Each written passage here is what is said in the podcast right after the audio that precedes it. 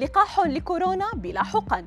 الأجسام المضادة تتلاشى بسرعة بعد التعافي. وبريطانيا أول دولة تستخدم السجائر الإلكترونية كعلاج. أبرز أخبار الساعات الأربع والعشرين الماضية في دقيقتين على العربية بودكاست.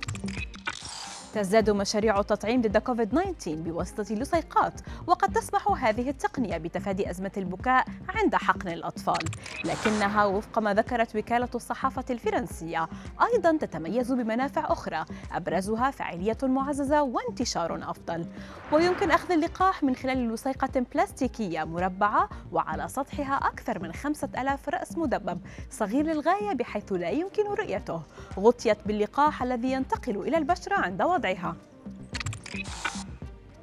فتحت الحكومة البريطانية الباب أمام إمكان وصف تدخين السجائر الإلكترونية في النظام الصحي العام للمدخنين الراغبين في الإقلاع عن التبغ وبحسب وزارة الصحة قد تصبح بريطانيا أول بلد في العالم يسمح بوصف السجائر الإلكترونية كآلية طبية.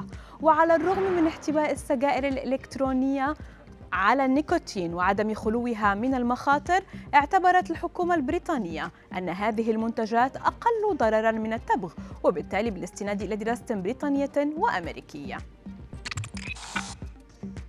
أثبتت دراسة حول أحد الأدوية المضادة للاكتئاب أن استخدام عقار فلوفوكسامين المضاد للاكتئاب لعلاج مرضى كوفيد-19 قد يقلل بمعدل الثلث من حاجاتهم للاستشفاء لفترات طويلة. العقار يستخدم لعلاج الأمراض النفسية والعقلية مثل الاكتئاب والوسواس القهري.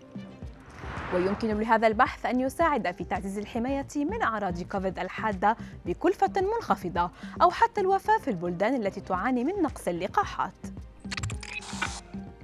في خبر قد يحبط ملايين المتعافين من فيروس كورونا. أظهرت دراسة جديدة أن الأجسام المضادة تتبخر في المجاري الهوائية بسرعة بعد الإصابة بالوباء.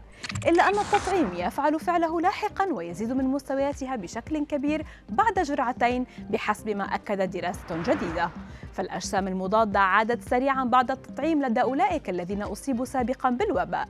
ليس فقط في الدم ولكن أيضا في الشعب الهوائية.